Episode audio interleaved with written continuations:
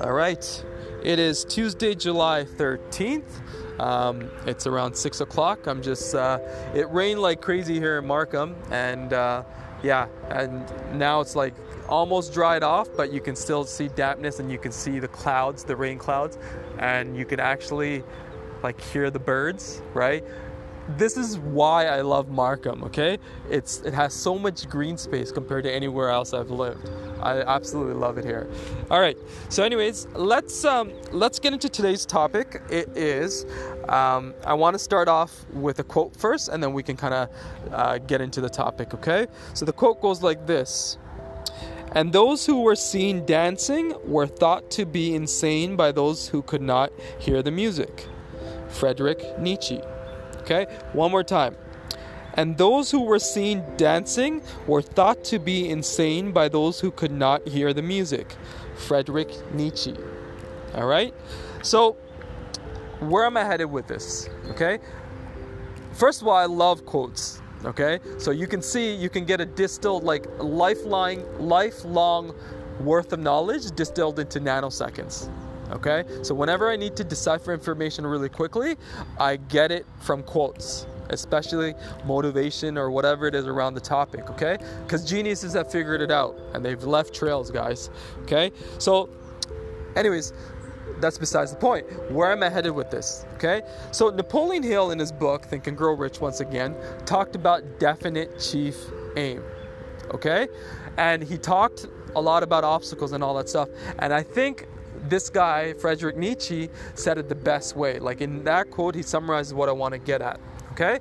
So, in life, you're going to have to have anyways if you really want like a really really happy life you're gonna have to want a definite chief aim okay there's no ifs no no buts whatever like you can you can everyone if you were to ask people around like that you know etc hey what you know what do you want to get out of life what do you want to do they're not going to have an answer for you. Okay? Some of them will have a general idea, but you could tell they're not thinking about it every day.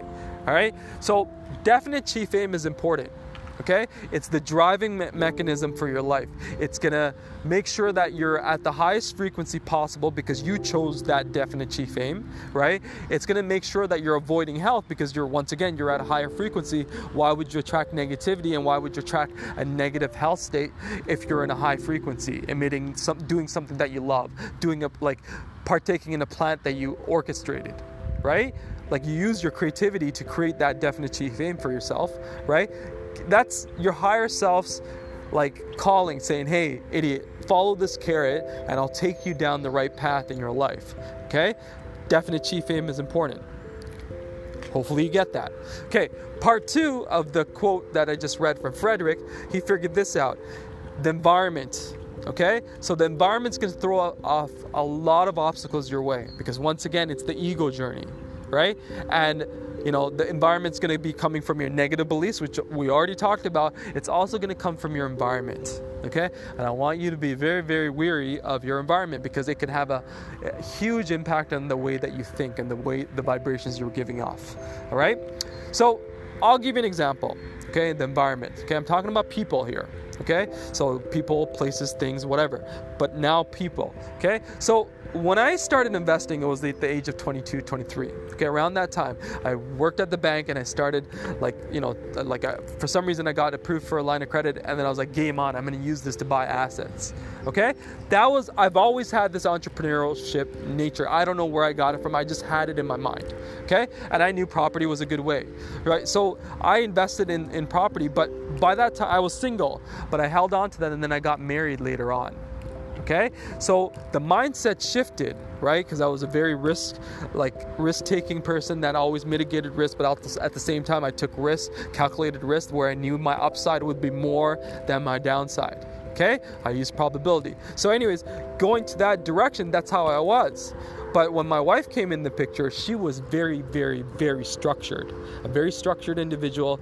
She her paradigm was different, right? Her paradigm was let's go to work, get the highest paying job possible, and then basically like live a good lifestyle. But it doesn't necessarily work like that, right? Because you're working for money. You're gonna be tired to even like it's kind of like waiting till you're 80 to have sex, kind of. You know, Warren Buffett said that, right? You gotta enjoy life now, right? And the best way to do it for me was passive income.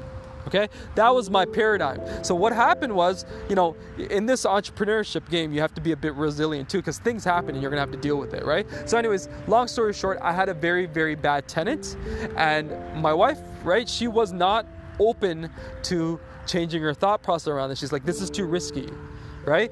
So I bought into that environment of thinking. I bought into that energy bubble of thinking, right? What ended up happening is that we ended up selling that property. Okay? If I still held on to that property, that would it would have been worth probably eight times more than what I bought it for at that time. And it wasn't even, you know, like what I'm trying to say is that it wasn't even my capital, it was the bank's capital. Right? So that's how environment gets to you, right? So you know, you have your div, and you remember the people that don't understand the dance, like Frederick Nietzsche said, or the music, right? That's them. That's the people that aren't going to understand your definite chief aim.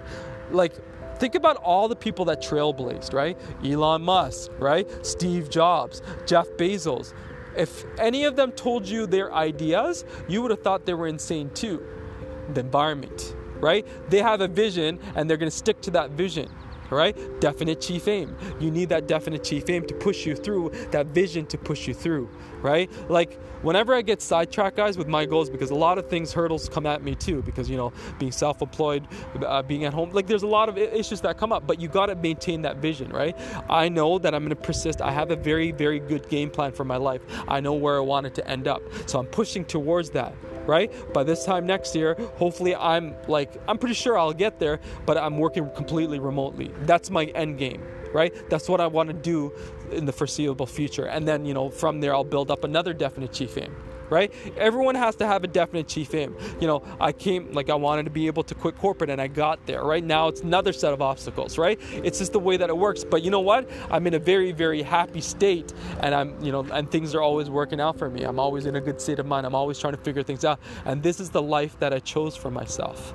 All right? So, you know, that's basically what I wanted to say. You know, the environment's very important right? It's very, very important, and you're going to be you have to be very, very aware uh, aware of who's around your environment, and that's why I surround myself with mastermind groups, right? People that understand my train of thought. That's why you know I you know sign up for like real estate, um, real estate um, like investing events, and that's why I go to those, like etc., etc., etc. Right? You need to have a good like set of people in your life that you can mimic that will put you onto good vibrations because other people will shrink it. All right, so that's one. Uh, so that's all I wanted to say for part one. So yeah, actually, before I go, I wanted to.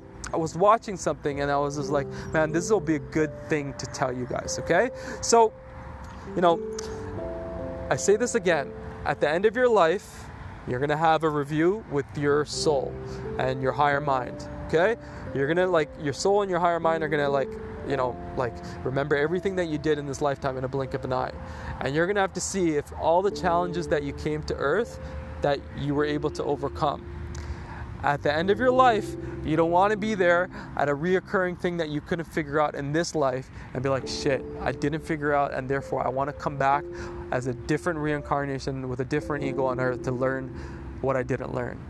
You only have one, there's only one sen, all right, on this planet this sen is not going to come back to relearn something around abundance or using my creativity or whatever it is, okay? So I want you guys to think about this. I want you guys to think about you as the artist of your life you have that paintbrush and you can canvas your life any freaking way you want. You can change to overnight to be who you want. You can be in a better health plan, like you know, you can be a, like someone in shape. You could be in someone that's in a better relationship. You could be someone that's taking care of your mind, body, soul all the time. You could be someone in a better job. You could be someone in a new career. Like you can change that overnight, right?